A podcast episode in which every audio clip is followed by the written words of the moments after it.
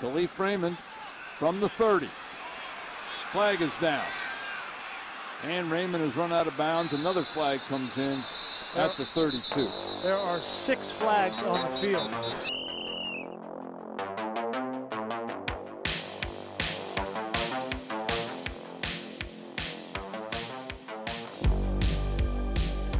Thursday, April 21st, 2022. We're back.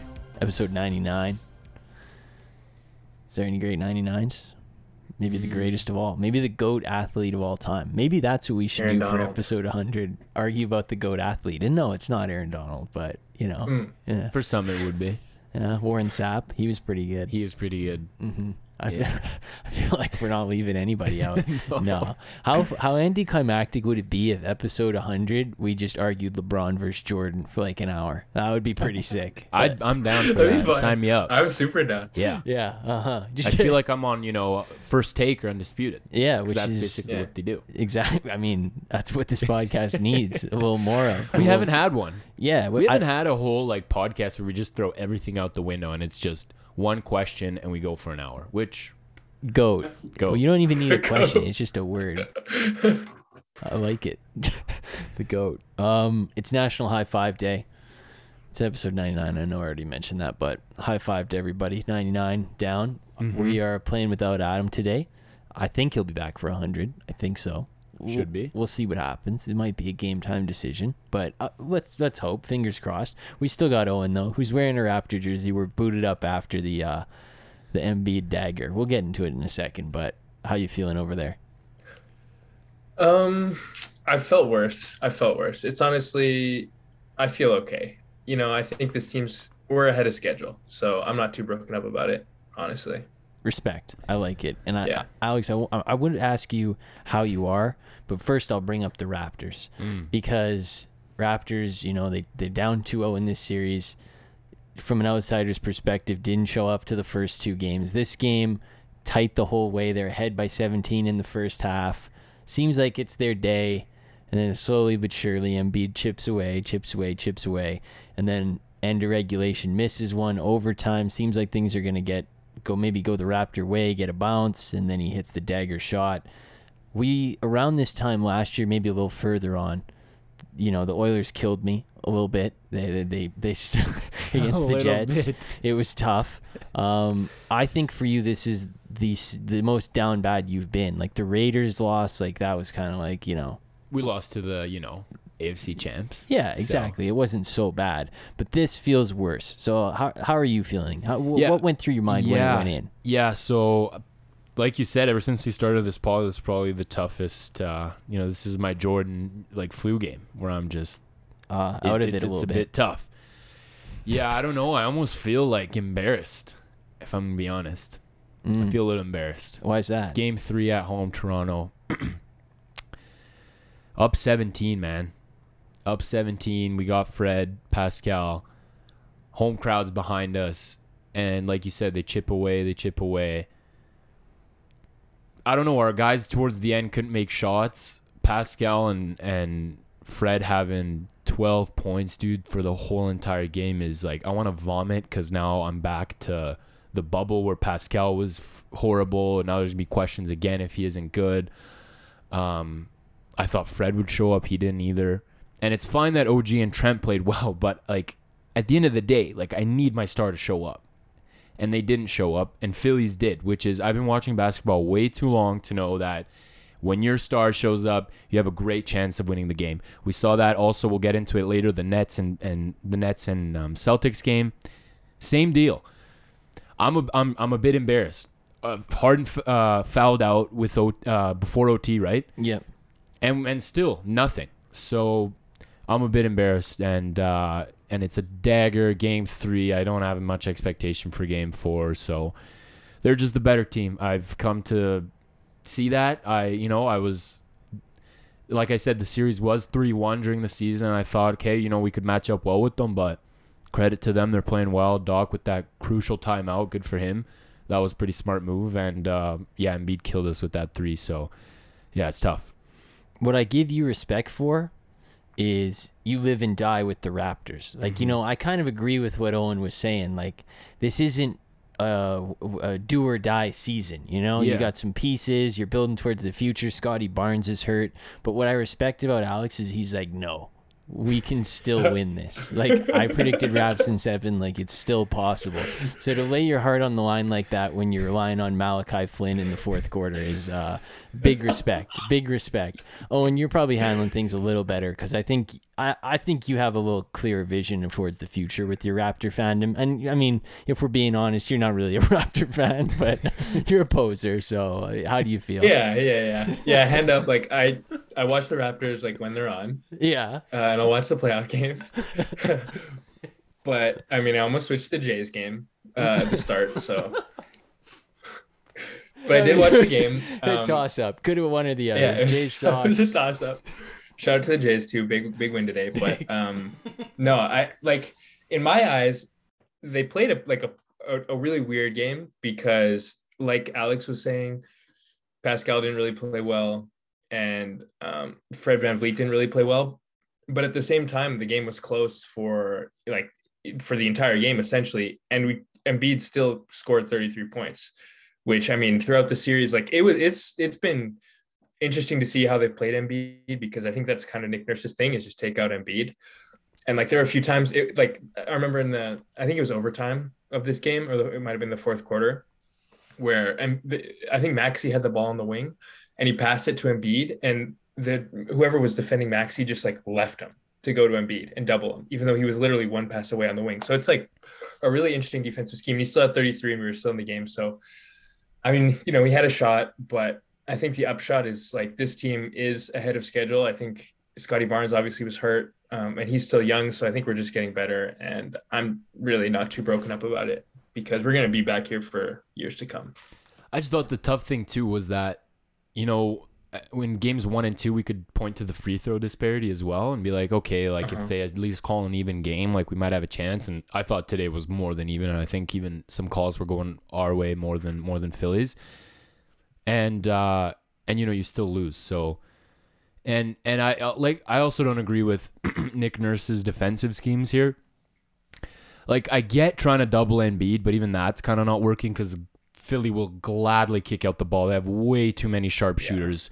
Um, and in game one, we saw that Embiid only had 19 points, but like he was kicking it out to Harris. Harris was playing unbelievable and Maxey. So um, they're they're happy to do that. But like what's also been pissing me is off is that they'll double like Harden.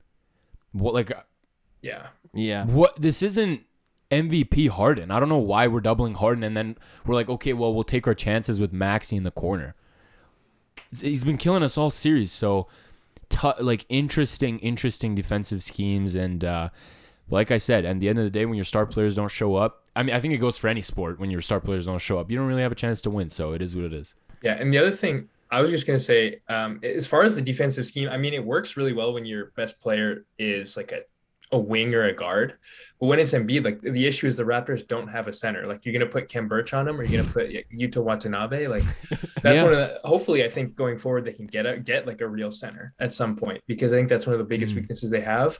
But I think it's kind of just like I don't know, like the sum of the parts is going to be what like he's trying to just make up for it with substitution, like get enough like really switchable, really good wing players on Embiid to make up for like not having a center. Oh, and you say I say think that's like the idea. Are you gonna say what, what I think you're gonna say? Yeah, I, I am. How what does- are you gonna say? Uh, Owen, uh, you say they need a big guy. I, they traded their first round pick for Thaddeus Young. Yeah, t- we went 20 spots down Right. for that. How does that sound? yeah. You think that was Maybe a- give him a more, give him some more minutes then. Maybe a Like, boost that mistake? up. Maybe somebody. might say. what a trade. That too is abysmal. That Yeah. was wow. I called it. I told you he couldn't get off the Spurs bench, and you guys were like, The f- like "Do you need two first to get this done?" I was I was watching the Suns game yesterday, dude, and I was just like drooling at the fact that like the Suns have JaVale McGee. I was like, I would give an arm and a leg for JaVale McGee right now. Because I'm like, wow. This is what having a center looks like, and it looks great. and I think they're just asking. Achiuwa's actually played really good this series. I've Oh, actually yeah. been super impressed with him. I think they're asking a little too much of him. He's not really a center, dude. He's more of a power forward, and he's like 20 years old, and you're asking him to guard Embiid. So super unfair. Like you said, Birch gets bodied every. He can't last more than three minutes. I think it's so silly. They'll they'll, they'll put Birch as the starter, and he'll be out in three minutes. He can't he can't bang with Embiid for 90 seconds, bro. It's embarrassing. So I think th- this year the the idea to you know go long and all that, I don't hate it. But to completely dismiss having a center at all was, uh, I think they they overshot that a little. I think you know they underestimated the, how important it is to have a center in the playoffs. Yeah, Yes. you guys made some tactical mistakes this year. I thought for the most part throughout the season, watching from afar, that you needed another ball handler. That was sort of what I always thought when I turned your games on. And I understand it's not totally your fault because Goran Dragic decided in mid-November he just wanted to live in Miami. Like you, ha- you, it's not really your fault. I understand that, but you did have some holes. You kind of knew you. You went on this run towards the end of the season. To your credit, that I don't think a lot of you saw coming. You won that eight or nine in a row, sort of mid February after the All Star break. You vaulted up into the five. You were in the play in before that. So I don't know. I wouldn't be too worried if I were you, but it is Just- tough. Just sorry, last thing. like, hey, let it out. It's like- okay. Again to the Thad Young trade, dude. We need we need a center and we need a secondary guard, and we go out and get Thad Young. What the hell? Like I don't know. Maybe I think Phil's right. I think maybe I was just too ambitious this year, and I thought you know I saw something in this team where I was like, okay, like you know we could win a round, maybe two. I guess they they didn't think that because I don't know why they got Thad Young, if I'm going to be honest, but they just didn't want to get a center or a secondary ball handler. So going into the offseason, that's something we need. Yeah, you got a little bit of space, don't you? You got some room to. I think so. Like I think you know I should be it for Flynn and you Yeah. know those guys. Yeah, So let's get a vet in there. Malachi Flynn's a You very know, Van interesting. Vliet playing 45 minutes every game on a you know February Wednesday night is not great. So That was a heat strategy. he doesn't look like he can jump anymore. Yeah, no. Like his shot looks like so bad. you you have you did have kind of an interesting strategy this season of just grinding like eight man lineups like all of December. That I was know. a it was strange. playoffs for us from like December on. Like it was an eight man rotation. It was sad. So Well, that does it for the Raptors. yeah, I let's will move say, on. yeah. Uh, I don't think. Okay, I want to say this. No, yeah, yeah. Embiid after game two, he says that he says to Nick Nurse, you know, he stop complaining about the calls in so many words, right? I think there was like some animosity I saw at least from Raptor fans. I'm not a Raptor fan. I don't pretend to be that dialed in because, in all honesty, they kind of annoy me. But anyway, there was some animosity towards the Ra- towards Embiid from the Raptor fans. I feel like what he did today was kind of in a way like a LeBronto reminder that like I'm just better than everybody on your team. So you Mm. can complain about me all you want, but I'll hit the biggest shot of the game and I'll score 33 points and I'll be the reason we win. And then that's the type of confidence that makes you like that, that put you in the LeBronto hole in the first place. So you worried that that's happening again because he's not going anywhere. He's going to be on the Sixers for the next 10 years. Yeah, yeah, that is. I haven't thought about that if I'm gonna be honest, but I've seen that more often than not when the fans are giving the other guy like crap. It most of the time it just fires up the other guy, and you're making him, Yeah. you know, get hot. So unless it's James Harden, really. So, but no one's no one's like getting at James Harden. So like they were getting at Embiid, and and that's that's another reason why I was so embarrassed is like you know it, it was. It was, I thought it was a little disrespectful, you know, how he was, he was talking about our coach in uh, post game too. You know, I was like, all right, like we can't let him come to our home turf and, and kick our ass, which he absolutely did. And he was ready for it. As soon as the buzzer ended, he went to center core, gave the wave. We, yeah, uh, poor. the devastating thing about Embiid is he's a very good troll. And if you lose to him, like he'll let you know. Mm. Like you don't You know, want to it's make. worse than LeBron. LeBron doesn't like rub it in your face. I feel like Embiid will. Yeah, that's true. Yeah. Embiid will make an enemy out of you, like when he posted the dead meme about Ben Simmons. Like he's just he's kind of a merchant for the memes. So I got a bad feeling if this goes forward that he might do something. But anyway, I'm glad that we got to wallow in in some Raptor pain for a bit there. I'm not like a like a sadist, like like loving pain, but it's just uh, it makes for an interesting show. We have So, him crying after Game Seven, so There you it's go. okay. We still got True. some stuff There. on him. It's okay. That's right. There you go. And on a positive note, Ah, I like 2019 NBA champs. Mm. Let's go. But if the Warriors didn't get hurt, am I? Anyways. anyway, anyway, um, the game before that was the Celtics Nets game too, which I'm sure most shows will be talking about first today. Great basketball game again, a very puzzling basketball game. This series, to me, it feels like it's two of the best four, maybe five teams in the league, and it's it's a round three series in round one. It makes it very Yes. uh, appointment TV style viewing. You need to know when the game's on. You need to watch the games. It's very exciting stuff. The game tonight, very very puzzling basketball game. Out of the four stars in the series, which I'm being ambitious by calling Jaylen Brown a star, but he was the only one who turned up today. Kevin Durant, Kyrie, and Jayson Tatum all not their finest game, and yet somehow Jaylen Brown makes the difference. To me, that's what it felt like. He got 10 points in the fourth quarter in quick order. The Celtics did a great job hanging around down 17. Are you willing to write off Brooklyn? What do you What do you think of so far of this series? Is it I, I, is it possible to you that the Celtics could roll this in five? Maybe. Wow. Owen, you want to take that one? Yeah, I mean, I could see it in five. I would guess it probably goes six just based on how close these games are. But to me, this is just it's a, a like a defensive mismatch here. Like the Celtics are so dominant defensively and they're so dialed in and cohesive. It's um you know, I was kind of thinking maybe Brooklyn would figure some of it out by game two, but they just haven't. If anything, they progressed a little bit because Kyrie was worse this game and Durant was almost just as bad, even though he did get to the line quite a bit. Like this team is just it's built to play defense The celtics team is and they're so aggressive on everything. They do they they're every time durant is involved in a pick and roll they're either like hard hedging or just straight doubling him. And every time they double him it's like they're swiping at the ball they're right up in his grill they're you know they're in his jersey basically. So it's really to me it's just eh, like steve nash and and the nets and the nets need to figure out a way to like to like work with this defense because it's been it's like stumped them so far. And as as long as that keeps like it- as long as that doesn't change, I think this will be a quick series. I think. uh The Steve Nash part's a stretch. Yeah, I think it's. Yeah. I mean, I think he's like deciding what Uber Eats he wants on the bench. It- It's a, it's a pretty spectacular stuff. This series from him. He's getting meme to death on Twitter. to an extent, I don't. You know, Canadian legend. I don't want to be too hard on the guy. But oh Yeah. boy, I mean, it really does not seem like he does anything at all. And I was saying to Alex in the fourth quarter because you were saying, you know, you have KD and you have Kyrie. A lot of your offense is going to be isolation.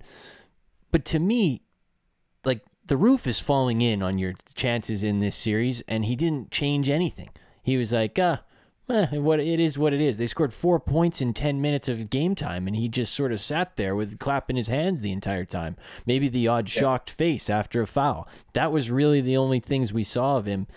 It was such a strange game in that the Celtics clearly make adjustments. And like you said, it is a defensive mismatch. They're so much better defensively. But at the same time, the Celtics go down 17 and they're in the locker room down 10 at halftime and they make adjustments and they come out and they play chippier. And it's the Nets like reverted into their shell or just played the same way in the first half. I feel like there's not adjustments there. It just kind of feels like a coaching is going to make the difference here, even though they have KD and Kyrie. It's kind of amazing to watch. Yeah, it feels like Udoka is just out coaching the heck out of Nash too. Yeah. Um, and I don't know what's going on with KD, man. He he he doesn't look good. That uh that jumper keeps coming up short. Kyrie didn't have a good game, and yeah, it just just does kind of look like Nash is waiting for them to just. He's like, all right, I'm just waiting on you guys to to start because he's like, I don't know what I'm what I can do. Um, so yeah, it's it's odd. They don't really make any adjustments. It's really just hey, can Kyrie and KD get hot? Um, and if not, we we're not very good. And they scored four points in, in the in the ten minutes, and um, and I think the big difference was yeah, Tatum didn't have a great game, but he still made two incredible shots when it mattered. Like And that th- dagger three was nasty. Mm-hmm. That's and I don't care what you shoot before the game. Like we'll, we'll we'll fix that later. But if you can make a shot in the last two minutes that's gonna elevate us and make us win the game, that's all I need from you. That's a superstar knack too. Mm-hmm. That's a that's a real strong tendency to have if you're one of the best players. I'm sure. I mean, Durant. Everybody has. Durant has it. Kyrie has it. Those type of special players where it's like, you know what? I'm not having the greatest game, but I'm still gonna make the two biggest shots I need to make today. I'm gonna I'm gonna at least make those, and I'm I- I know how to not go into my shell. I, I think in the second half I have the numbers here. Kyrie was four of 13 on the game. KD was four of 17. The in combined in the second half they were one for 17 each of them what do you credit that to mostly on? You think Celtics defense, like you were saying, or is there anything else? Because you watch Durant, and it certainly seems like he's not elevating like he usually does. He looks kind of passive. He doesn't, you know, run to the spot as quickly as he does in previous years, or at least we've seen him. I mean, years and years of watching him. You think that's credit to the Celtics defense, or is there anything else you would point to? Yeah, I would primarily I would credit the Celtics defense, but I think also you have to like some of this is just like playing in Boston in a play in a playoff series is seems like a difficult thing to do. Like Kyrie, I mean, KD's played in the West his whole career, and there's obviously tough arenas there, but the Garden is just it's a different world there, and the atmosphere is crazy. So I mean, that's why I anticipate that you know Brooklyn will probably win a game or two once they go back to Brooklyn. Even though I mean, one of the weaker home courts in the NBA. Yeah, they'll but, have a nice, quiet, you know, yeah, relaxed it'll like time. A, it'll be like the Masters. yeah. Uh-huh. yeah. You, Yeah, you don't so like hit the their shots. Brooklyn chants that they do? That doesn't get you going? That doesn't get in your head. no, no, no. But yeah, the reason I say that is because obviously the defense is really good, like I was saying. But I mean, KD and Kyrie still had shots that I think normally they make. Um, like Kyrie got to the, the rim a couple times and just sold on a couple, uh, you know, layups. And then, I mean, KD, you expect him to hit a lot of those mid range jumpers that Mhm. he takes. So I anticipate those shots to hit to eventually find the bottom, especially when they're not playing in the Garden. hmm Yeah, I was I was kind of gonna say the same thing. I do want to credit the Celtics defense, but it's not defense that I've like never seen before. Or KD's never seen in his career where you're like, whoa, like how is KD gonna overcome this? It's it's still shots that I've seen him hit his whole career. It's just he's coming up short. So um, it, it it- it's definitely uh it's definitely difficult. And then the the Simmons part, that's just weird to me. I feel like that's I don't even I feel like him just coming back for game four if they're down 3-0, I feel like that's just gonna cause more of a disaster because it's gonna be like with all this pressure on you, dude. Like Tatum needs to score zero points. Like you need to have like a double double. I don't know. I feel like it could be a disaster. Yeah. But also him being like no rush, like I'm here game four, guys. Yeah, chill. Chill. I'm like the cavalry's on the way. Guys, pressure's off. I'm coming back in Pressure's game four. Don't worry. the, the big, there's a couple discrepancies in this series. The last 11 Kevin Durant games, they've the Nets have been grinding so hard to the finish line here because they were up against it to get into that top half of the play-in tournament and the whole nine. But their last 11, KD's played 42, 41, 42, 41, 41, 42, 37, 42, 45, 39, 42. Wow. So I think he's getting the tired VanVleet legs. numbers. Yeah, exactly. That's exactly. VanVleet. Feb, that's February form. Yeah, And- that's Fred that's VanVleet. Nick Nurse calls that December. And yeah, yeah. and dude, they're having two days off in between games. I mean, like, holy crap! He had two days off in game two. He still looks tired. I mean, I know they have another two days off because they don't play till uh, Saturday, right? Yeah. So, but I mean, when the if if the series even moves on to to game fives and six, I think those are all you know one day breaks. So it's gonna look even harder. Yeah, uh, and I, the two the thing Simmons will make a difference in is to me the main difference when you watch the five out there for each side is the size difference. Boston has guys who are bigger. They have Brown, they have Tatum, they have Horford, they use Williams, they use Theis. Those guys all have size. White even has some length. And Brooklyn, a lot of their team is guards. Even they ask a lot of Brown, and Brown's only 6'4". They use a lot of Curry. They use a lot of Dragic. They use a mm-hmm. lot of Mills. They don't Yeah. have the height. So Simmons is going to make an impact in that department. But at the same time, the net that's because the Nets don't have depth. They haven't had depth the entire season. That's why KD has to play those minutes. And then the Celtics today, Payton Pritchard, did he even play in game one? And he comes on in game two and he scores 10 points in the fourth quarter because the Celtics have a better bench. I think Very deep. Yeah. There's a reason one team's a two and one team's a seven, even if these games are really close. And it's kind of showing in the margins. So, going to be an exciting game three. and Quite a series we got there. Huge Tuesday night for Brandon Ingram, who had a spectacular 37 point, nearly triple double. I think he was just an assist short.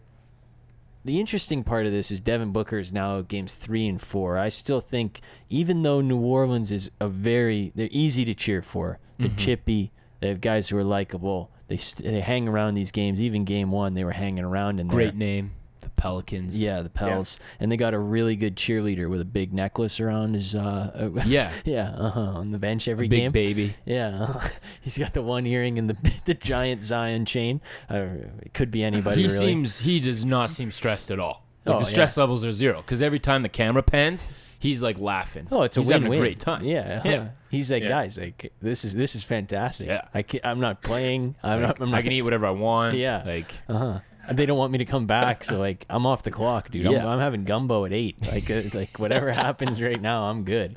Um, no, I think the interesting part is though you equate this to the whole playoffs. We talked uh, obviously at length about Maxey, Poole, Edwards.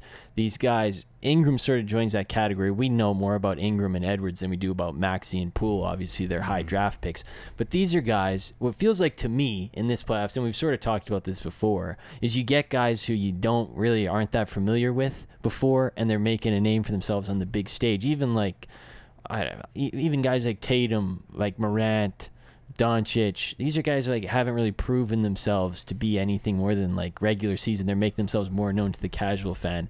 You get less LeBron. Does that make it more interesting to you that there's more of these guys and there's less of the established guys that are going to be moving on, or do you like more of the established guys? I think, I think we'll get different answers on this one. To be honest, I think I think we need some of the years where we don't have some of the established guys to figure out which of the non-established guys will become established guys. If you Mhm. if you know what I mean, like Mm. uh, Ingram's only played a couple playoff games, so although he's played great, I still do need to wait and see him play a game seven, sh- game on the line. Is he taking the shot? Is he making the shot? Is he making a difference? Um, same with Maxey and Poole. You know, Poole's been playing great, but I'm hearing stuff about you know the Warriors giving him a max. That is pretty crazy. Like it's been. I think he's played. He's played. Let's be honest, like 30 to 40 games that have been good, but he still has another year. No need to give him a max. Um, but but I think it does make it interesting just because you know it, it, it's something new, it's something fresh, and it's good to see Ingram. Who, who he's been in the in the league for a while now. You know he's not Max or Edwards, right? He's been in the league for four or five years, I'd say. So it's good. oh, good time. I'm too excited. Nice. It's good to it's good to see him um, unlocking that potential, kind of that Oh. KD potential. You There we go. I finished it. You're thinking Finish about the thought. Raptors again. He's just getting a little choked up. Um, what do you What do you think, Owen? I love seeing the new guys. I love it. I think like to me this is one of the better playoffs I can remember watching in my you know life as an NBA fan because it seems like every game there's enough stars on each team that you know every game is interesting and every game you feel like both teams have a good shot to win. Like there have been years past where it's just almost like a formality, just a, a cakewalk for two teams to the finals. Um, I, you know, thinking of the Warriors and the and the Cavs. the one year the Cavs went example. 12 and one in the East and the Warriors went 12 and 0 in the West. You didn't like that one? Huh? no, I didn't love it. Don't even remember a lot of it. Uh, hand up. but um, no, dude, I think it's I think it's great because yeah, just for the the like entertainment value. I think it's nice to see games where you honestly feel like both sides can win and where there's stars um, on both teams that you feel like are entertaining. So I think for just from a purely entertainment standpoint, this is some of the best basketball I've seen. Yeah, it sort of has a tournament feel to it a little bit with how good Yes. these teams are. There's so much talent on both sides. So, I I'm a little more of a traditionalist. I like you know a little. To me, I I'm not complaining about this playoffs at all.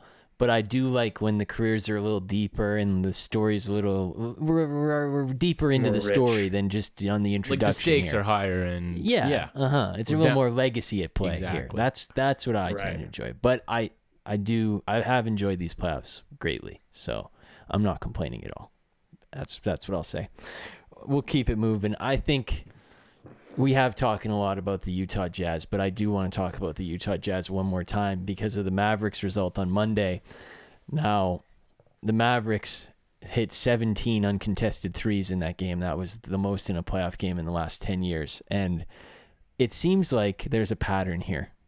Jalen Brunson, 41 points, career high. Maxi Kleber, 21 points, or 25 points. I'm sure it was a playoff high for him. Uh, last year, the Terrence Mann game. The year before, there was play, uh, career high set against the Jazz in the playoffs. It seems like there's a recipe to beat these guys. But Yes. what I have seen people saying, and what I agree with, is that this isn't actually Gobert's fault at all. These other people need to pick up the slack. They ask him to play defense for everybody on the floor, and it's like Donovan Mitchell doesn't play any defense.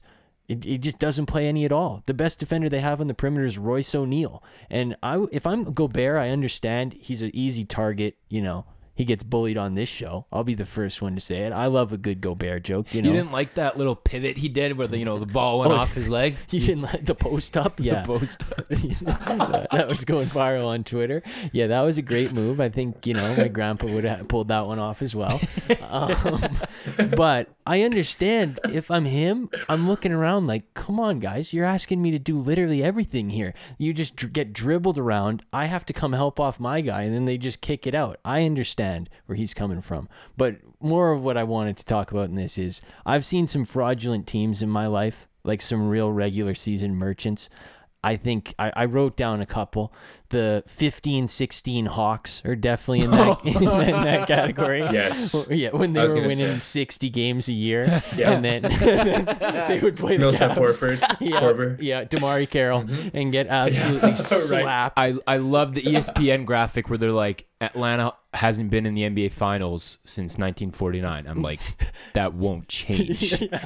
like, Uh, those were classics. I think, unfortunately for you, Alex, the DeRozan Raptors fall No, into this category hundred for sure. percent, hundred percent. That's a sadder one, but it No, it- no, nothing sad about it. I mean, when you have DeMarre Carroll and and DeMar DeRozan, you know, shooting what he shot yesterday, six for 25. Yeah, Scola. JV, Scola. Biyombo. Uh, I'm I'm relying on CJ Miles, three point specialist, goes one for 13 in a game. There's nothing to be sad about. CJ Miles is a call. Dwane Casey, oh, dude, nothing to be sad about. No I- apologies. I struck a nerve. I didn't. I didn't expect that to happen. And then lastly, in this category is the Trailblazers of uh, every year since I I can't even Mm-hmm. dig back how long.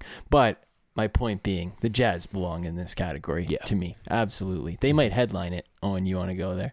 Yeah, I have something. So I don't think this is like an uh, like a go. I don't think it's Gobert's fault, but it is a Gobert problem as far as their defense because the like the book on, on them has been out for like years where this guy's not switch. He's like I want to give him his flowers. He's a great defender, but he's not switchable. So he plays drop coverage. That's what he does. That's what he's done his whole career. So you the, the book is out. Like if you want to score on the Jazz, Mhm.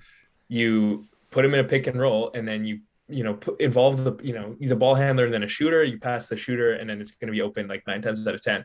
So what this issue is to me is like if you're the Jazz and you know like you're not gonna and be like Gobert's not gonna just like work out really hard, like get you know with Simmons trainer in the offseason and then turn it into some sort of like beast on the perimeter. That's not gonna happen. So you need to surround him with defensive pieces. That's that's on the ownership to me. That's not on Gobert Yeah, because you know what you're getting with Gobert. You know what he is. Yeah, and that, that's sort of what I'm saying. Like, it- a couple things. Imagine him with actual defenders around him. Like if he had like Miles Bridges or Marcus Smart or whoever. Oh. Yes. It's like that is actually Bridges, scary. yeah. The Jazz have relied on him for years to do everything. So I, if I'm him, I'm like, what do you, they got t- picked apart piece by piece by Reggie Jackson and Marcus Morris last playoffs, and they went into the offseason and said, what we're missing is Rudy Gay. That Yeah. that is their whole. That's what everything you need to know about the Jazz and Whiteside. Thank you. So yeah. that really Yeah, I have, I have the same problems as you guys have highlighted. Gobert's a Gobert is a great defender, but like Owen said, he should not be up at the at the three point line trying to switch. That's that's just not what he does. That's not his job. And if they did have perimeter defenders, he wouldn't need to do that at all. And that would be actually really interesting to watch. Like you said, if they had a Marcus Smart. And I'm not saying it's easy to find a Marcus Smart, but there's surely better defenders than Royce O'Neale. And and and after then they're thinking twice because you got Gobert just manning down in in the middle, and and the and and the off, and the offensive guys are thinking twice if they're coming down. So it, it it would be way harder. Um, and my other issue too is, dude, like I don't think they've ever made a win now move. The Mike Conley thing, man. Yes. Yes. he I- scored zero points He on scored, Monday. I, and and literally that. He Literally scored- zero. He scored literally zero. And the sad part is, I don't think that was the first time. I think he scored zero points last year uh, as well in the playoffs. Mike Conley, we all knew he was well past his prime, and I think the Jazz people just blew it up as if they got Steph Curry, as if they got Damian Lillard, and and you go, you get embarrassed by the Clippers. They have Reggie Jackson, and then they got cooked by Trey Mann, and you go and get um, um, what's what's Rudy Rudy, Gay. Gay. and I like Rudy Gay for the record. Thank He's a you. fine Go depth Spurs piece. Go. He's Yeah. a fine depth piece, But man, they've never made a win now move, and it's really the same issue as as with the Blazers. I don't know, like these Yeah. teams keep thinking that the they just keep it's it's repetitive and it's redundant that you you won't change anything. You just keep trying to do the same thing. That's what the Raptors did, same thing, and it never worked. Look at Portland. Yeah. tried the same thing with McCollum and Lillard. It never worked. And here we go with Utah again. We're seeing the same book. Gobert and Mitchell. Nothing's changed, and I don't know why people are shocked. I'm not. Yeah. Yeah, I mean, their maybe their best perimeter defender was Joe Ingles, and they traded him. And I know it was he wasn't going to play anyways, but you know, you you want to replace defense with defense, I would imagine. Yeah. But that's not what they did, and that's never what they do. And like I saw a clip on Twitter from the game where um, they ran a pick and I think it was off a pick and roll, and then I don't remember. It might have been Brunson or somebody was in the corner, and then um, you know Gobert dropped to the circle to play defense, right, to try and protect the rim.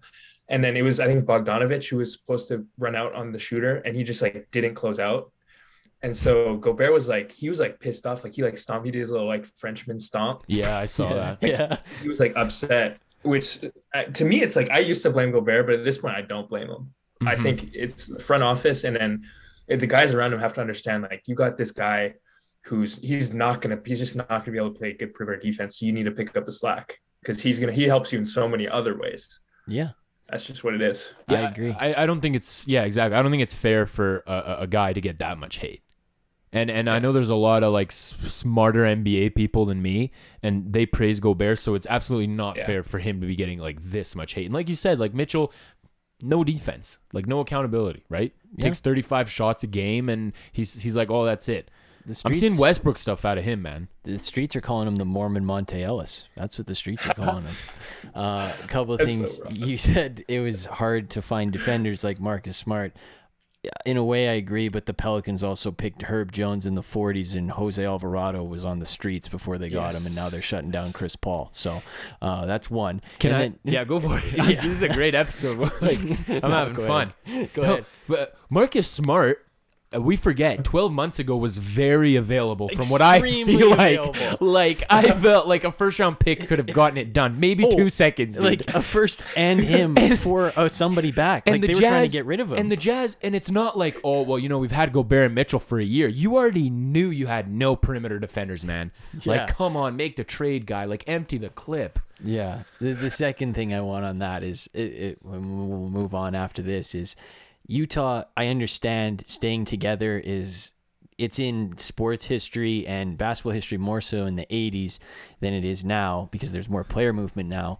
But in order to stay together and like believe in team chemistry and compactness, you actually have to win something first. And the Jazz, like, what did they ever do? Like they like literally first like seed first seed in the west yeah, last they year. beat Paul George and Russell Westbrook in the playoffs once. So congratulations, But- President's Trophy. Yeah, yeah. Like staying together is a hockey thing. Maybe, maybe just I don't know. Anyway, uh, quickly, I did. I, I uh, we were talking about the regular season merchants. If I was harsh, I would have included the Lob City Clippers. If I was harsh, Yeah. but, but I'm not harsh. I also would have included the Harden Rockets. But I feel like they had more success. Yeah. So. I don't think they can be in Mm-hmm. that category. Anyway, maybe Oklahoma City too. I don't know, but they went to the finals. They can't really. Yeah, no. I don't know. Anyway, more impressive stat: Jay Crowder dropped one, one, one, and one in the first game.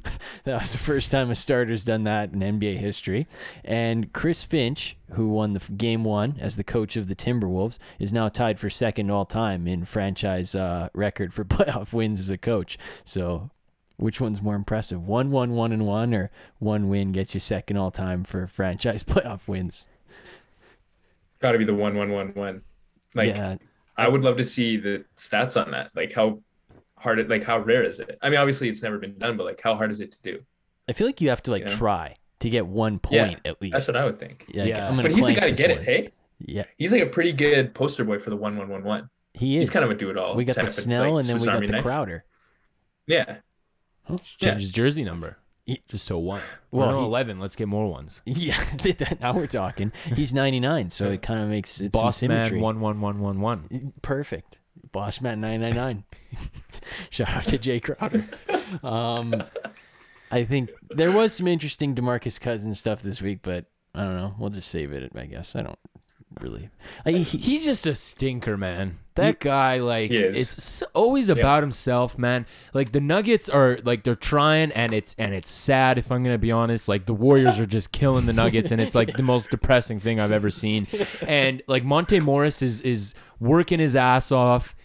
Like what the hell? It's literally not what the team needs. And I'm surprised that teams are honestly even signing DeMarcus Cousins at this point because he was like worth it at one point because he was such a talented player and he could bring so much offensively. But now he's like literally not even worth it. Like I'm just like I'll just take Larry Sanders over him at this point. Like seriously. Oh, Jeez, Al- Alexis. Ajinça. Like, come on, man. Literally anybody else. Like, oh that's god. a callback. Yeah, I I reached that, that was deep in the for way that back. one. Yeah. I thought you, I, I, Jan Vesely. Yeah, Yeah, let's now, go. Now we're getting in the time machine. Uh, you, you with Alex on that on? Um, yeah, I mean, Demarcus Cousins, like, didn't he foul? out- I don't. Was did he foul out of um or like get ejected from Double tech, but it wasn't. one? I think Scott Foster has it out for him in life. So Okay. Okay.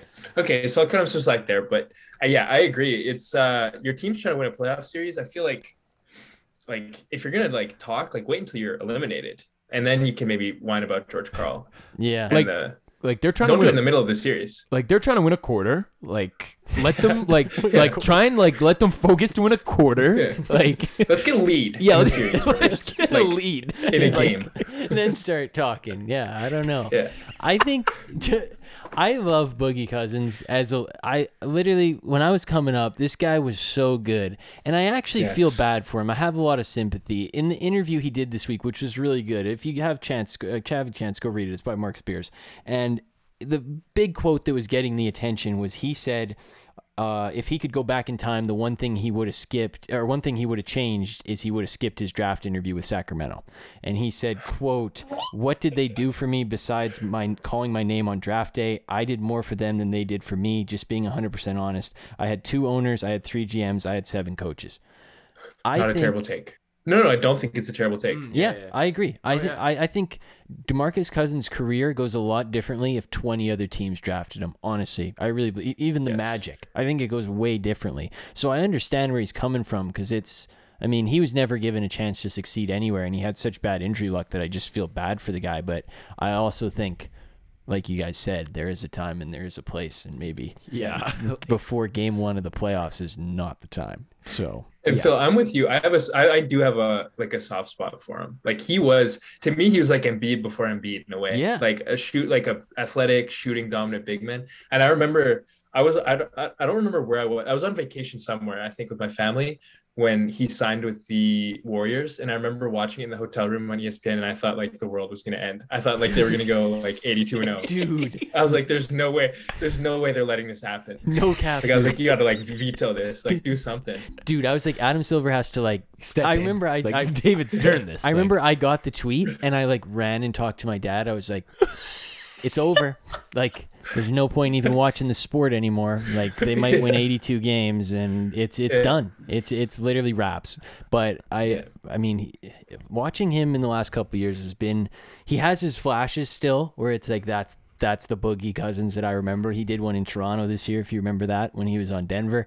But the majority of the time, it's just kind of sad. He has no lift in his legs. He he. It's a very very sad ending. He's only 31 years old, and it- he's just been on 10 days, 10 days, 10 days. So, and to go to your point about Embiid, he did say, "quote When I when it comes to these modern day bigs we see today that we're praising today, I feel like I'm the godfather. They don't give me the credit. That's fine. I credit myself. I know what I've done in this game. I'm the first big get triple doubles. I'm the first big get shooting threes. I'm the first getting triple doubles when there was two bigs in the paint. When there was a power forward and a center, I've been doing this.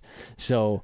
I think you put a mic in front of Boogie Cousins, he'll say pretty much anything. They asked him if he So if he thinks he should be in the Hall of Fame, and his response was, "Vlade Divac is in the Hall of Fame. Look at his stats, and then look at mine." Wow, going at my guy. I know. He hates Sacramento Kings. Yeah, like yeah. anybody affiliated with the organization, he just hates. He really does. And uh, if you look at the stats, Vlade averaged 12, 8, and 3, and Boogie averaged 20, 12, uh, 20 10, and 3. So I understand where he's coming from, but he also played 800 more games. So I I wonder just on Sacramento. I wonder um if if players like uh, that are draft eligible will just start to be like, I'm I don't want to get drafted by you. Like I'll They just should. take my chances any somewhere else because I just feel like they've messed up too many careers, dude. I think I feel been like Bagley. happening. I swear to God, he would have been better somewhere else. I know we laugh at Bagley Yes. a lot, but like I think he's been playing way better on the Pistons and and some other pieces as well. Like they get rid of Halle, and and even if you do play good, they'll still trade you for like a, a Domantas Sabonis who's like a bo- barely an All Star. So what the hell? Dude, he's a one-time All-Star. Pretty lit though. Oh. Injury replacement. Yeah. No, man. The, the Kings are such a disaster. I think that's been happening though. I think You think la- so? Some I- guys have I'm just sh- been declining. I'm sure in the last 10 years it has happened with people. I just don't think it's that publicized. Mm. I Yeah. think so.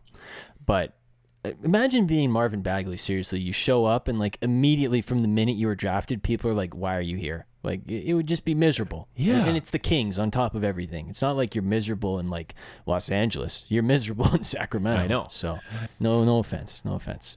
Uh, lastly, for basketball, Jay Wright is retiring from Villanova. We're not much of a college basketball Oh, show. This go. is definitely worth mentioning, though. This is uh, he's 60 years old, and what I respect the most about this is there's there's no retirement tour. He Yes. retires in the middle of the Celtics Nets game on a random Tuesday. He's not even going to be the lead in the lead five stories tomorrow in most of the world, except for in Pennsylvania. This guy's just all class. I've respected this guy for so long. He made a great program out of Villanova. Absolutely terrific, and he's not going to go coach the Lakers or something. So just stop. Respect. Yes.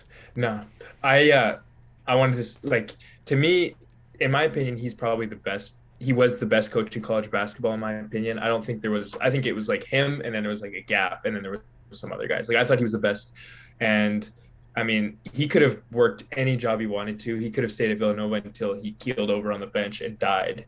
Mhm. And uh, I respect him for not doing that and for like you know leaving at a good time and uh, doing it the way he did. So I want to give him some flowers because I think he's a classy dude, like you said. Yeah, one of the coldest walks ever too. If we if we remember, I mean the Oh, yeah. 2018 one, bang, you win the national title, and he just walk. I saw a great tweet. He walked as if you know in those movies when they just blow up a building behind them, and then the person's just like walking, Yes. and it's like all the smoke. Literally what it was. So Jay Wright, one of my favorite um, college basketball coaches of all time, and I respect it a lot.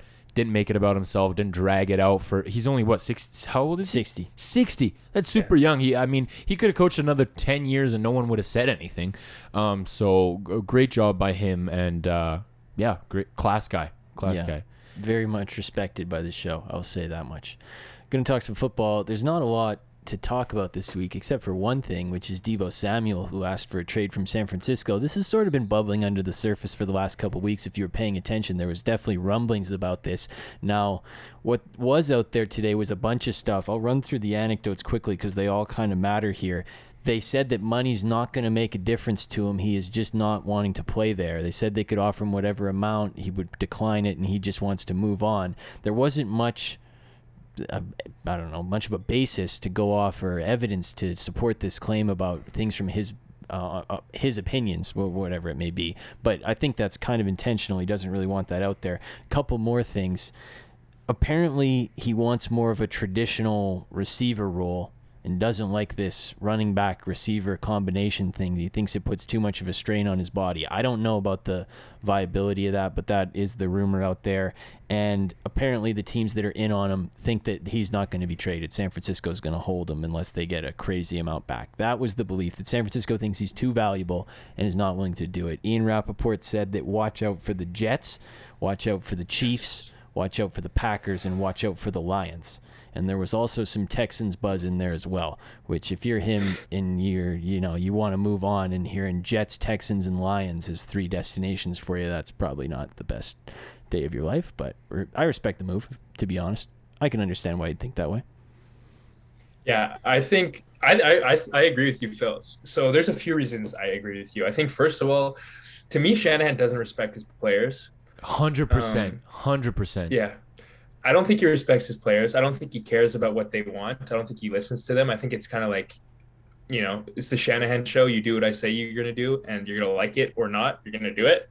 So I, I think that's probably rubbed a few people the wrong way. I think I, I was reading something um, that they were just saying there's rumblings that the just the wide receiver room in general was unhappy. So I don't know if that's was just referring to Deebo, but in my mind, Aiyuk's got to be looking like you know I would I'm I'm I'm talented enough to be performing well, but I don't get these touches, I don't get looks, so I'm sure he's not happy.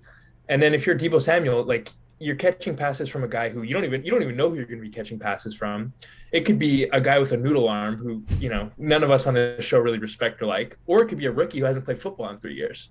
You know, so to me it makes a lot of sense. I hope he goes to the Jets and uh, he's paired up with a quarterback with an arm, um, and they can be like Jerry Rice and uh, Joe Montana. I think that's a very fair expectation for Zach Wilson, Joe Montana. Yeah. I am like I don't remember la- a lot, like being so in on a player. I'm so in the Deebo camp, and like people call him selfish, call him whatever you want. He's looking out for his future. A wide receiver Yes. and running back uh, combination. There's no way that lasts more than another year or two. Like he will just get injured. It is so bad, and we've already he already had a an injury history at South Carolina. He already had injury a, a bit of some uh, injury history when he entered the league it just it's too much. I just think it's too much and he's picking why is he picking wide receiver? Well, I think wide receiver is much more durable than a running back is. As we've seen running backs, look at Saquon Barkley, look at Todd Gurley. Those guys they go out quick, man. Um, he's not built like Derrick Henry, right? So he's looking out for himself. He wants to get the bag. 100% agree. Kyle Shanahan doesn't respect him. He doesn't respect Brandon Aiyuk. Doesn't respect Jimmy Garoppolo. There's there's how like how is it possible that I'm counting like five guys that he doesn't respect? Well, he he, he respects Jauan Jennings. Oh, so. well, there we go. I mean, I mean, seriously, he's treating he's treating Deebo like Wayne Gallman, man. Like, what the hell? Like, he's he's one of the most impressive offensive players in the league, Wayne and you're treating him just like, well, you know, I'll put you at running back, I'll put you at wide receiver. It was cool for a year or two, but I I- and I, those were thoughts that were going through my mind. I'm like, how how durable can this really be? It's it's I think it's too much and let's go Deebo. I'm in the camp. Don't play a game, man. Wait it out. You'll get traded. Um let's go Deebo. I, I'm su- I'm such a Deebo guy, man. Come on. I am a Deebo guy too. Yeah, me too. Forgive me if I'm wrong. Was he not hobbled towards the end of the playoffs? Yeah. Do I remember that right? Yeah. Yeah. So, and the thing is, everybody watched the playoffs last year. At least everybody on this show did. Was there a player who was more impressive singularly than him Literally no one. playoffs? Literally no one. He was amazing, and he was amazing down the whole back half of the season. So, t- t- if they lose him, that's a huge deal. They rely on him for pretty much everything last year. So, And I, I'm in on this guy too. I, I really respect this guy. So if he and I like I like the way he's going about this. I'm not going to make my request. I'm not going to give you the reasons behind my request. Mm-hmm. You can speculate about it, but you're not going to hear it from me. I requested this trade a week and a half ago. You didn't hear about it until now. I respect this guy. You don't have to be too smart to know why he requested the trade. I know a lot of people are saying, "Well, you know, he didn't provide details." I think, like, like you said, super smart guy. He knows, like, everyone knows why he's requesting a trade, and the fact that, uh, like, this is also mind blowing. The fact that Shanahan is so stubborn, so stubborn Yes. that he's willing to lose a, a, a, one of the top five wide receivers in the NFL just because he doesn't want to play running back and you're fine to say, well, you know what, then you don't have to play. Seriously? Just because he doesn't want to play running back? Like, you can't make that accommodation for him to be like, all right, fine, I won't play you at running back. You'll just play straight up Yeah. wide receiver is unbelievable to me.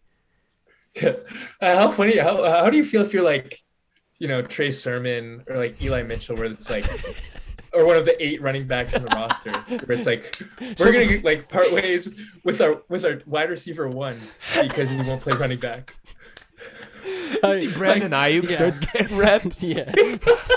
the only guy I know is okay with it is Jeff Wilson because they've had a hundred running backs and he's been there somehow every single every single one. He's like, yeah, I'm in. Like they- they've filtered through twenty guys, but he's been he's been the one solid. Him and Matt Breida. On, an, on another note, out of all the wide receivers in the NFL, Wayne Gallman is probably like number 300 on the people I would list if I was just choosing a random name. Yeah, So, uh, shout out. that was That's why I call. let you go first because I was trying to deep like reach way back. So I gave you some time. Alex had some bangers today. He hit Alexis Ajinça and Wayne Gallman in the span of ten minutes. That was impressive. So well done to you. I hope he. go- I hope Deebo personally, personally, Other than the Steelers, I would love to see him go for the Steelers. I would love love Deebo on the Lions. That would be fire. So I'm 100 percent in on that. Jared too, Goff just okay well. airmailing them over his head. That would be great. um, small small other things in the NFL this week. Again, not very much to talk about. But new Panthers offensive coordinator Ben McAdoo is back, formerly Love coach it. of the Giants. If you've seen him, you you remember Ben McAdoo, right on? Uh-huh. This week he did his first press conference back with the Panthers, and he said, "quote uh, Sam Darnold's the starting quarterback." And uh, then he then he later said, maybe five minutes after he said that, he said, "One of the things I've been working on is being better at talking to the media. So announcing the starting quarterback here in April, I just put my foot in my mouth. That's something I shouldn't have said." And then, so he's, he's definitely getting better. And then he went on to say that uh, Sam Darnold has some magic in his game, and he's a special player. So fantastic. What could go wrong? I love him just trying to take it back like Yeah. 60 seconds after and admitting and being like, my boss is going to get mad at me. Like, Oops. Matt Rhule's is going to be pissed. um, but I also love, I love the Panthers. Like, we're in April. Uh, the season doesn't start till September. They're acting like there's like a week left till the Super Bowl, and we don't know who the starting quarterback is, and it's like a catastrophe that he told us that Sam Darnold will be the starting quarterback. So I think it's a little bit blown out of proportion, but yeah, I think it's funny that he was trying to take it back. Rescind. Hit un hit uh, Uh, unsend. Unsend, yeah. Yeah. uh-huh.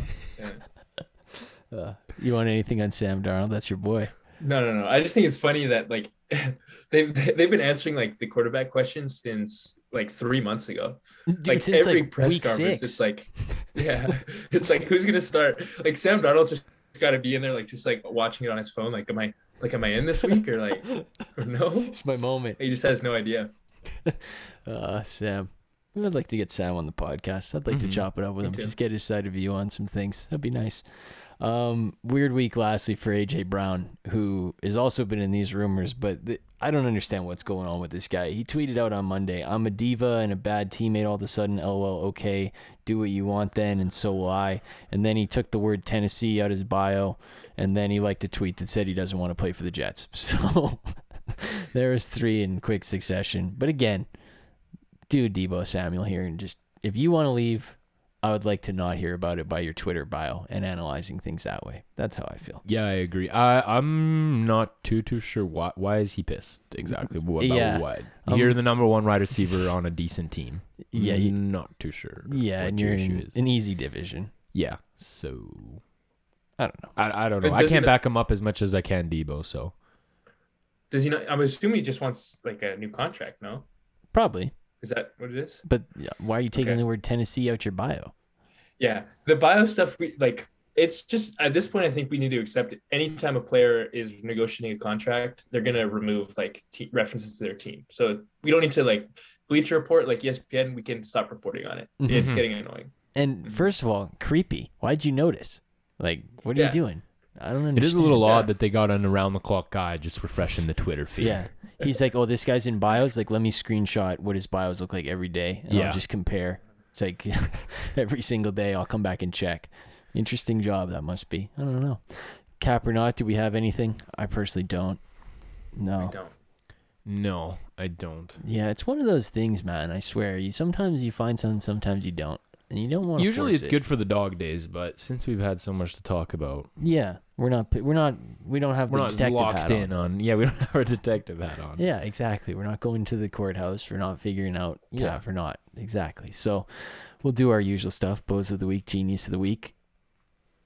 What do you want? Who wants to go first? I'll go with mine first. What do you Uh, wanna We'll do? go with genius. Okay. All right.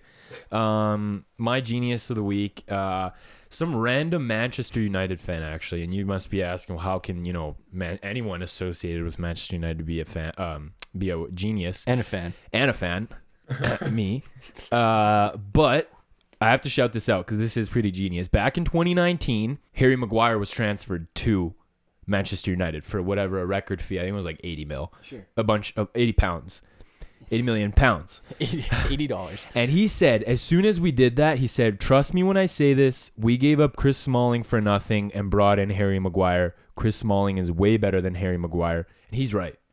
I think uh, now this is probably like a niche. Whoever listens to or whoever watches soccer knows who Chris Smalling is, but Harry Maguire is like one of the worst players I've ever seen play the game of soccer. It is so bad. Give me another sports analogy here. Give, give me a give, give me a football example.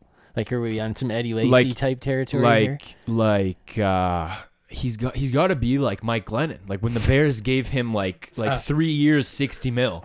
Like that's literally what it is. It is so bad and thinking that he can like carry you or you know be the next guy. Like it's pretty bad. But shout out this guy because everyone was and in the video everyone's laughing. I'm like, no way. I've seen this video. Chris Smalling, uh, uh, all this. Yeah, this guy's a genius for recognizing that. Because to be fair, in 2019, I don't think a lot of people were hating on Harry Maguire just yet. But yeah, it is. Uh, it is one of the worst transfers of all time. So j- shout out. I don't know what your name is, uh, but shout out, you're a genius. Wow, look at that. Get respect to a guy. You know, if he- I'm sure he's listening, we'll find him. 100. percent We'll find him. We'll get him on. Get his NBA takes. I'm sure Owen wants something on uh, Harry HM5. Maguire. Yeah, you're right. Yeah, Yeah. you want a piece of that for sure. Totally. You've been holding the take in. Just respect to you. Yeah. For my genius this week, I got Joe West. So, Mm. for those of you who don't know, Joe West is an umpire, or I guess was an umpire in MLB. Uh, I think he's retired at this point.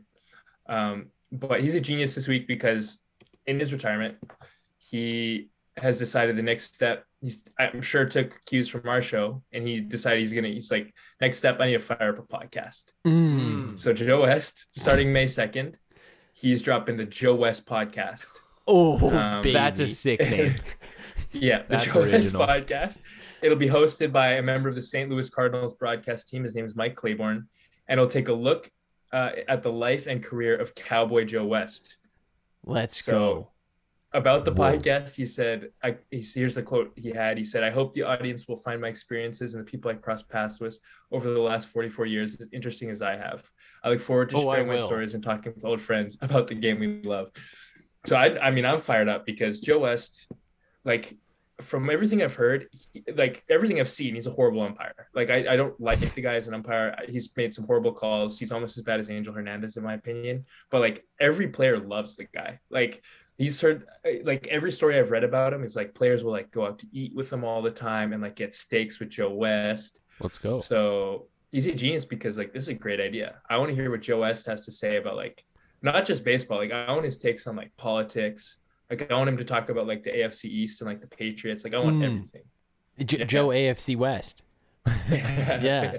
Get, get him to break it down. Where the Raiders going to finish this year? I, as you were speaking, I typed in the Joe West podcast into Apple to maybe you know be an early subscriber to this, and all they're showing me is the West Wing thing, which is about practical idealism. So I'm gonna wait a couple days and then I'm gonna go back May second. Yeah, May second. May second mm. is debuting. I Yeah, thought yeah, it would drop bookmark I thought maybe there'd be a trailer or something out that I could, you know, p- listen to a couple times beforehand. Maybe a little snack, a little promo. Yeah, not, but not, no, not- that's not maybe be too yet. much. Yeah. This is pretty sick though because it's like uh, from what it sounds like is it's like a like a mini series almost. Mm. It, it doesn't feel uh. like it's gonna go on forever, so there's clearly an end date.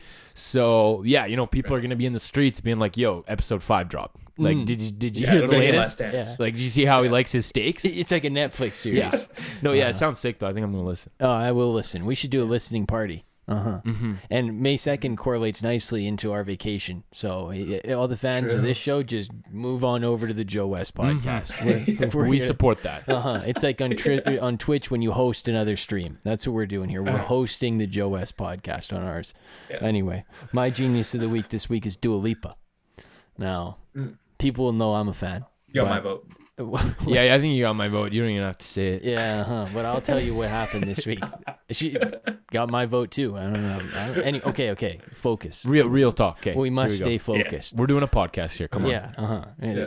It's not as good as the Joe West, but we're trying. Anyway, another story with a football connection, but stay with me.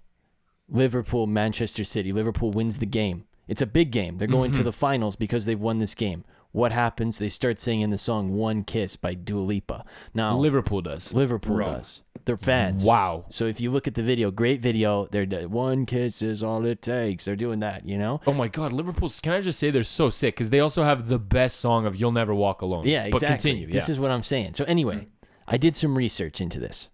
They played in a 2018 game, a final game, where she was doing the halftime. What not the halftime, whatever. She was performing at the event in 2018 in Kiev. Anyway, she played the song then. I think they lost the game, but like the players liked it or something. So they've kept this song in the back pocket. And whenever they win a big game, so it's not all the time, maybe once every six months, they sing the song. They keep it in the back pocket for the special occasions. Now I know that there are victory songs in most sports. I understand that. If hockey, the Oilers play La Bamba when they win. The Kings play I Love LA. The Flames play Ring of Fire, right? Like there's, I bet there's NBA, uh, not probably not NFL. NFL's, you know, uh, They're just- too just- cool for just that. get off the field. Um, NBA, I'm sure there's examples. But what you need, you could have a victory song, but you definitely need a song that you save for like the big occasions. Like you clinch a playoff spot, one kiss. Like big, big, big moment. You play the big song. So respect. This is like a visionary idea and a great song to choose. This is a, it gets the people going, this song. Gets them pumped up. Great song. Love Dua Lipa. Love this idea. So I'm all fired up Yeah, about this. One Kiss is like one of the greatest summer songs of all time. Like, holy crap, it is so sick. Like, I-, I saw a video of Pop Smoke singing it. Like, you know, you think he's like some tough guy. Not like the song is so sick that literally anybody will sing it. Um, and and the fact Liverpool picked that song is great. So, and you have. It, is- it it just makes the moment so much better. Like you, you win the title or something, you win a huge game, and you're like, I know what's coming on. I know what's coming like you look over to your buddy, like your English bloke, and you're like, all right, here we go, right? Well, And- Australia. Australian. Yeah, maybe you went with your Australian buddy, and it just, oh my god, that that's got to be the greatest feeling. Yeah. Like you start with "We'll Never Walk Alone," which I mean, I'm not even a Liverpool fan, but it gives me goosebumps when I listen to it, and then you end on that kind of a note, banger. Mm-hmm. Yeah. No, I'm a hundred because it, it's like I feel like a lot of these songs are like classic songs, like maybe older ones, like maybe something like like you- you're saying like La Bamba or maybe like Sweet Caroline or something. But this is like lit. Mm. Yeah. Like this is like a song that you could turn up to. And like being that it's like a kind of a special occasion song, you're not gonna hear it all the time. So when it comes on, it's like you know it's coming on for a good reason and you can like turn up. Yeah. So this is like the this is a fantastic idea. Mm-hmm. Yeah. Like, I think everybody should adopt this. Like a win on Tuesday against the Pistons deserves a different song than like clinching a spot in the finals. I'm sorry, Yeah. it just does. That's what I'm saying. so yeah. And and I agree with Jeez, Owen's take great- here. Nothing wrong with a modern song. Like I think it's fine. I think it's way too many of these teams are like, and, and you know, like Sweet Caroline's a bang, and La Bamba and Ring of Fire. But like I think they should Yeah. also pivot. Like there's nothing wrong with having maybe one more song. Like you have an older song, maybe, and you have a more modern song. So when one time comes on or one kiss, holy One time like- to fire. somebody take That'd that be one. crazy. Someone day. See, I'm giving ideas crazy. already. Like, so I, I think it's a great idea. Yeah, I'm in. Well, this week we got the Manchester United guy. We got Dua Lipa. Yeah, and we yeah, it got doesn't matter. the. Joe West podcast. Dua Lipa. Yeah, Dua. Uh, I had Joe West pod, but congratulations, Dua. Or is Liverpool the genius though for picking it? Let's give it to Dua Lipa. Okay, She gets it for making the song. Yeah, I voted for Dua. I didn't vote for Liverpool. Yeah. hundred percent. Yeah. Uh-huh. I want to make it clear. Bo- Bozo of the week time. I'm, I'm okay with that clarification. Which Um, would you have? My bozo of the week, and I couldn't wait to get this one off because I think we're gonna have a fun time talking about it. Uh, my bozo of the week, Gerrit Cole. Um, Yes. I just can't get enough Gerrit Cole content. The last couple days, last couple weeks has been so much fun. Another horrible start against the Tigers. Um, and just reading this makes me laugh. He had to throw 46 pitches to get two outs in the second before leaving a 3-2 lead. after the after the game, uh, reporters asked him about his tough night. He had some unbelievable quotes. Uh, he said, "I was trying to be too perfect." Mm, classic. You're too perfect and you throw 46 pitches. Um, I still thought I had enough in there to get the job done, though. Ah, Ah, tough. Um, Totally. And then after that, also another reporter asked him a question, um, and he said, uh, "You know what? What were the emotions going through your head?" Um, and he said, uh, "A lot of four-letter words. A lot of four-letter words." now, I don't swear on this podcast, so I'm not going to say what those four-letter words are, but I'm guessing, you know, it's the F word and the S word. So, um, didn't know Cole swears. decent guess. Um, so it's tough to not have spider tack. Looks like it's making his life really bad. And to make matters worse, for the Yankees, he's owed $36 million over the next seven years. So I'm going to be getting a lot of good Gerrit Cole content. It's going to be fun. Yeah. Who spells their Yeah. name G E R I T T? Yeah. Garrett. It's not a real Garrett name. does. Gerrit Cole does.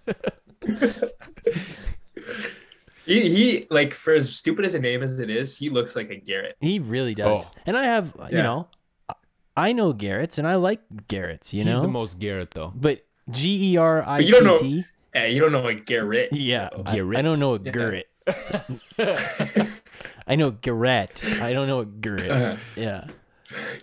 So he's my bozo because yeah, that's that is just so tough. Like Mhm. forty six pitches. Um, and then to say I, I still think I had enough. Uh, yeah, if you're gonna throw like four hundred pitches in the game. like, Yeah. but no, you're not. He's going for the 200 pitch complete gamer. Okay, yeah. Mine my buzzer this week actually is also Gerrit Cole in a way. No way. way. First time yeah, ever we've is. had a sync. wow. Yeah. So I also hate Gerrit Cole. Hand up. Uh, big reveal for the podcast. I'm a Gerrit Cole hater. Um, but the reason he's a bozo this week, um, and it's not just him, it's also the Los Angeles A's radio broadcast or the Los Angeles Angels radio broadcast. So there was a fake tweet um, prior to this game that Alex was talking Oh, about right. by New York Porch Sports on Twitter that said Gerrit Cole promised an underprivileged school he'd donate 600 MacBooks if he went over two innings tonight. The Scotch Dots. The Yankees ace went 1.2. so this they dropped this tweet, and then the Los Angeles uh, Angels radio broadcast. So they're they're calling the game right, and there's a there's a break between pitches, and they go, "Yeah, so uh, you know the game just finished in New York tonight. Um, Gerrit Cole actually promised an underprivileged school he donated 600 MacBooks, but he only went one and two thirds. Very nice gesture. So they got they got ball sacked um, got by ball New York sacked. Port Sports, and I like this because not only is you know it, it's mocking Gerrit Cole, which I love because I don't like the guy, um, but Los Angeles Angels uh, radio broadcast you know also got played too. Another team that I'm not a fan of. So Yeah. win-win. Win win for sure. That's a classic right there. The underprivileged school. Get the laptops going. That is so funny. Um, I feel like Gerrit Cole wins by default. So if you get two, you just win. It's never happened before. It may never happen again. Mm, might not. Might not. Maybe a little foreshadowing there. You just never know these days. But anyway, I'll just give you mine. Short sequence. It's a nomination. I don't. Jacob, Joey, and Mike Mers, and I definitely got those wrong. I definitely got them wrong. go. But let me tell you about them real quick. And I feel bad giving these people bozo of the week because I bet they're nice people, but they're researchers in the psychology department at the University of Groningen. Groningen in the Netherlands. I'm I'm not up on the Netherlands. This, mm. se- this segment is going to be embarrassing for me with the name, so I'm I am sorry. And that is okay. It is okay, but they're music researchers, is what they do. I've done a little bit of back search on them, and this week they announced the findings of their study, and they have come to the conclusion that the type of the music, type of music, sorry, that you listen to affects the way you perceive the world. Now, is anybody going to argue against that? That seems like the most open and shut thing I've ever seen in my life. Obviously, I mean, like Bhad Bhabie isn't going to change my worldview, right? But the good artists, of course, they're going to change my worldview. They- That's what they're there for, you know? They're Dua like Lipa. the- Dua Lipa. One kiss is all it Yeah. takes. Yeah, that's what I'm talking about. So, all I'm saying here is we didn't need to do this big old research project to figure this out. I think you won't find a person who disagrees with this out there. So I think this is open and shut, but low key genius of the week because this is a good little side hustle to just be like, oh, this is the you funded us for six months and this is our research. Here you go. Well, this So- is the classic like, I, I you're you're acting like you're doing something some tor- sort of work, so your boss doesn't fire you. So you're like, oh, I got Yeah. a sick. you're like, I'm doing some sick research, but it's actually a surprise. Like I don't want to tell you what it is, but it's really important. Um, and then you know you go to your boss and you're like, guess what we found? Yeah. and you tell them that. So Yeah. Uh, yeah, Gerrit Cole gets an auto win. that's good that I get to vote for my own guy. I've never had that. Right? That's kind of a power move. Mhm. That is kind of a power move. I don't think anybody's ever voted for their own guy except for maybe once, which I think more people should start doing it. Yeah, yeah. Just like You I just- the best. We just have no winners. yeah, Everyone just votes for their everybody own just guy. votes themselves. Yeah, pass it on. Um, no conclusive evidence. Let's dive right into it. What do you have? Uh, my no conclusive evidence is short, but uh, it's kind of personal, maybe for others as well. Um, no conclusive evidence. It should just be illegal to broadcast NBA playoff games on NBA TV. Uh, I just want to vomit It's when I see that. sports. I, I it's literally like I don't even feel like I'm watching sports. Somehow, no matter what TV, and let me tell you, I don't cheap out on the TVs. No matter what TV I watch on, the like graphics are always so bad. It looks like I'm watching like 2004 like NBA finals. Like it looks like a disaster. The scoreboard's bad. The broadcasters are usually bad. The games mostly stink. Yeah. It's like the NBA TV curse. And I get it for regular season games. Like I guess you can't fit it all on there. But man, like dude, the play like the playoff games cannot be on NBA TV. yeah. Like it's just such a bad programming network. I'm a huge Spurs fan, and in the 2018-19 season, no word of a lie, I w- did not have a lot going on, and I planned basically my entire life around the Spurs. And I watched probably 77 of the 82 games front to back, and I was and we made the seven seed, and we were playing the Denver Nuggets, and it was a seven game series. And six of the games were on NBA TV, and it was the most unsatisfying, unrewarding thing in the world couldn't even get I don't even Brian Anderson or Mike Breen on the call for one of my team's games. It's embarrassing. It sucks. It worsens the product. It, it exactly. I think it takes away from the playoff hype. It totally does. Like when I watch the playoffs, I want to have like people I recognize. I don't want it to be some random like no name. Yeah, You know what I mean? I don't need Byron Scott calling my playoff game. I really don't. Yeah. It is what it is. Yeah. And Yeah. you'll like this guest of the show, Cookie. He was very, Uh-huh. very, very excited for the Grizzlies Timberwolves game too. He texted me about it at about twelve o'clock in the day to ask me if I was watching the game at six, and I was like, "Yeah, like, oh sure, I'll probably watch." And he was texting me his takes about it. He wanted to know what what gambling he should do in this game. He was sending me a bunch of pit things the whole day about this game, and then at six ten, I get a text yo, how do I get NBA TV? So, so he ended up missing the game, which was which is definitely not what you like to see. So sorry, Cook. Did he get? Did he bet on it though? Yeah, he lost. He liked he liked the Oh, Wolves. okay. okay. Wow. tough, tough. Um, go ahead.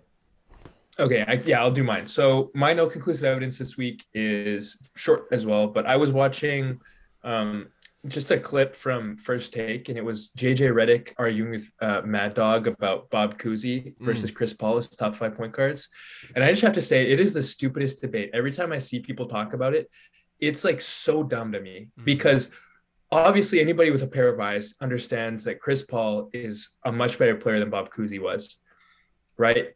But at the same time, Bob Cousy was the best of his era. So, like, to argue as if it's like we're arguing apples and apples is, I, I just think it's so dumb.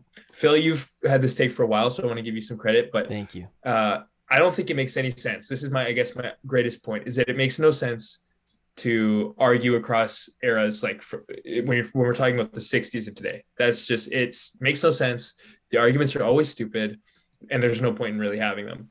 Um, there should be a cutoff where it's like Jordan, like when Jordan was drafted, or maybe a little bit earlier, like maybe Magic, Larry Bird era onward. Like you can compare those players, but anything before that, like they're they can be compared against themselves and nobody else. Yeah. No, And yeah, I the only way you can judge people in my mind, I don't even think there's a goat. I think there's generational goats. Mm-hmm. I think like to say Mhm. that Kareem couldn't have been the greatest of all time because like he played in like the 70s or something. Dude, he had more points than look at the only way you can compare people from between eras is their numbers in comparison to the players in their era and then the separation. That's Which is a poor way to go about it. Yeah, even then, it's an inexact science. I, I completely agree with this. There's just no way to do this debate. And JJ Redick going up there and saying that, like, yeah, sure, you're not wrong, but that's not like an intelligent thing to say. That's just like discrediting like people from the '60s. Like they shouldn't even like they shouldn't even be acknowledged. Like they they shouldn't even get their numbers retired. It's like, come on, man. Yeah. Yeah. Yeah, I agree. It's a, little Yeah. it's, it's unfair, and I I think it's a completely different sport. Like, uh, like I don't think you can say Yeah. that basketball in the '60s was the same as it is in 2022. Like, it's, it's they're to- two totally different things. So I think we should respect the guys that played in the '60s and and now. So, and I think there should just be a cutoff. I guess I think 15 to 20 years. If you're not within like that time frame, you cannot be compared to each other. I think that's how they should go about it. And Yeah. stop comparing what was you know Michael Jordan better than Bob Cousy or, or whatever the hell. Like it's just it's an endless He was. debate. That's you think so? That one I'm going with yeah. It's a it's an endless it's it's just an endless debate, and I get it. You know, it's it's for some people, I guess it's entertaining. Like you know, it's it's a talking point, but for me, it's just I don't know, so much. Yeah. Yeah, I'm the same way. Mm-hmm. Well, I know conclusive evidence this week. I'm deciding between two right now. I think I'm just going to go with the NFL draft this year kind of sucks. I'm Oh, not even going to lie. 100%. This is like I- it- Wow. yeah, like no, like just like in terms of like a as a fan watching, it's just a lot of D line, like uh, and a lot of O line, and like Yeah. you know, there's not any quarterback drama. And I love football. Mm-hmm. I love the draft. But this is a tough one. And we get one of these every like 10 years to me, but it's like I just have a tough time getting my getting my juices flowing about this, you know? And usually I'm like right into this. Like think about this time last year, how many debates we were having about Mac Jones, Trey Lance, Zach Oh, Wilson, yeah, wow. Trevor Lawrence. Smoke screens. Yeah, Yeah, yeah. exactly. Think about that. Like the Niners trading up to three. This year is just so drab. I'm I'm not enjoying it, but It- I am very excited for the draft. Let me get that very clear. Anything close to football, I'm in. But this is tough. It is, Yeah, and I this think is- yeah, go for it. I was gonna say this is giving like sh- me shades of like 2013. I was Oh. That's was the like, one. yeah. Eric Dude, Fisher. that was maybe the worst draft of my life. Eric Fisher, Luke Joeckel, and then like EJ Manuel was like the first off the board at like 25. Dude, all these quarterbacks are gonna suck, aren't they? Holy. They are. They're gonna be bad. The only bright spot I can pick out for this 2022 draft is the wide receivers. I think Yep. that's actually it's Okay. a pretty sick wide receiver class. So if you want to get pumped about something, I think you get pumped about that. But like I said, I mean, the, we're you know debating if Malik Willis is, you know, is he the next thing? Like I don't know. Like Um, anytime you have to have that debate about a quarterback, they're not. yeah. Sorry. So, and and and the fact that people are being like, oh yeah, a quarterback is not going top ten. You know, it's probably not a great draft. Yeah. Like you need you need those two to three quarterbacks that are like, whoa, are these guys generational talents? Like, or where they're going lottery. Those are always fun drafts. But um, yeah, this one is lacking. Yeah. I will say though, uh, uh, like one thing that is making this interesting is like nobody knows what the Jags are gonna do. Like That is you- true. They could take like they could take like like who like Drake London first overall at this point. Like nobody knows. So that's like kind of exciting. I also like that I was reading about the Lions and how Dan Campbell was uh did you oh, this was this? this? so good. Yes. Yeah, th- th- they're sort of down to two, and one of them's Travon Walker, who they might like more, but he has side interests like cryptocurrency, and he he likes Nike a lot, and they just want a guy who's all in on football. I was like, that is one of the most perfect things I've ever heard. That is just poetic. I love it. I literally inject it into my yeah. veins. We don't want him like doing anything else, just football. Yeah. Uh-huh. Please don't have a life outside. Yeah. Uh-huh. You got a girlfriend? Ugh, Cut. whack. Yeah. Off my draft board. Third round pick. Drink this glass of milk in front of you right now. Yeah. Man, I got ball sacked for that. Oh yeah, that was tough. That was tough. When I what, what did I say? Desmond Ridder, uh, Ridder. Oh yeah, yeah. He's lactose intolerant, and I thought they actually made him drink milk at Yeah, the that was- draft interview. That was not the finest moment. That, was, the ball sack. I mean, it was so good though. I thought it was true. I thought like, his. I don't know. I thought he'd do it. He's but- in a Tyson zone where anything he says can Mhm, be mhm. construed as true, even if it's fake. Yeah. I think we've all been ball sacked at one time or another on this show. I Maybe not so. Phil, but I have. Maybe not Phil. Phil's pretty good with his. No, Yeah. I definitely have been getting ball sacked a little more lately than I would like to admit. But whatever. It is what it is. Um, little programming note. Next week, next week's show, which you would usually expect on Thursday morning, next week's the NFL draft. So we're obviously just gonna do Thursday night instead of Wednesday night so we can talk about the draft. Mhm. I think that much is obvious. If the people didn't figure that out by now, I think they should have. So Yeah. yeah, just so the people are aware. But for this episode, episode 99, very very good. I'll give it a 10. And what I will say is oh, actually, do you guys give it a 10 first? I get. Oh, I give it a ten. This was a really really fun episode. I had a good time. What I will say, Me right? too. Listen to what Alex just said. He said he had a good time. When the Oilers lost that game to the Jets, I was in the lowest of lows. But after an hour of talking to you guys, I was fine. Look at look at him from the start to now. This I'm is glowing. This is why we do it right Let's here. go. The NBA. This is why we play. Yeah. That's Yeah. This is it. To put smile on people's faces. Your Let's go. face. My today. face. My face. Anybody's face. Fans' face. Owen's face. Owen just gave a little half We're smile. still we're still waiting. Um, actually, I don't know. I think Owen might have had his moment too when the Jays just missed out by like half a like yeah, half a but game. I, was in Chicago. We didn't do a show that night. ah, tough. Yeah, yeah, yeah, yeah. That was We're still waiting. This year we're, we're sorry, year though. Adam did his. Adam did his with Algeria. yeah, so I and guess the we're just waiting Cowboys. on and the Cowboys. So we're just waiting on Owen, really. Yeah, he's the last holdout. It's not. Don't worry. I'm not gonna do an. We're not gonna get another one of me this spring. Definitely not. Definitely not. It's not like I live and die on playoff hockey. One of the stupidest. So Kings in the world. Oilers. Hopefully. The- uh, can I just say it's just funny because Phil's very reserved. I've known Phil for a very long time.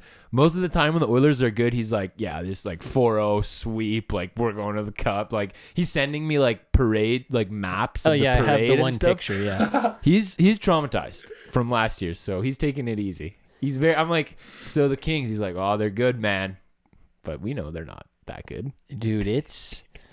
I won't You're taking lie. it slow, and I respect it. I won't lie. Last year did some mental damage to me. I won't lie. I, I'd be lying if I said I wouldn't think about it sometimes. You I've know? noticed. Yeah, it's tough, dude. But you know what? Like, at the end of the day, the sun's just gonna hit the earth, and we're all gonna die one day. So, Mhm. so none of this really matters. yeah, exactly. That's how you got to look at this every Mhm. single day. That's how I feel. Um, again, another reminder to the people that we're going on a bit of a vacation. yeah. Now, looking the dates like of this vacation are still up in the air. But Mhm. I, if I had a guess, here's my guess: Yeah. show on Sunday, Mm-hmm. show on Thursday night. Yeah.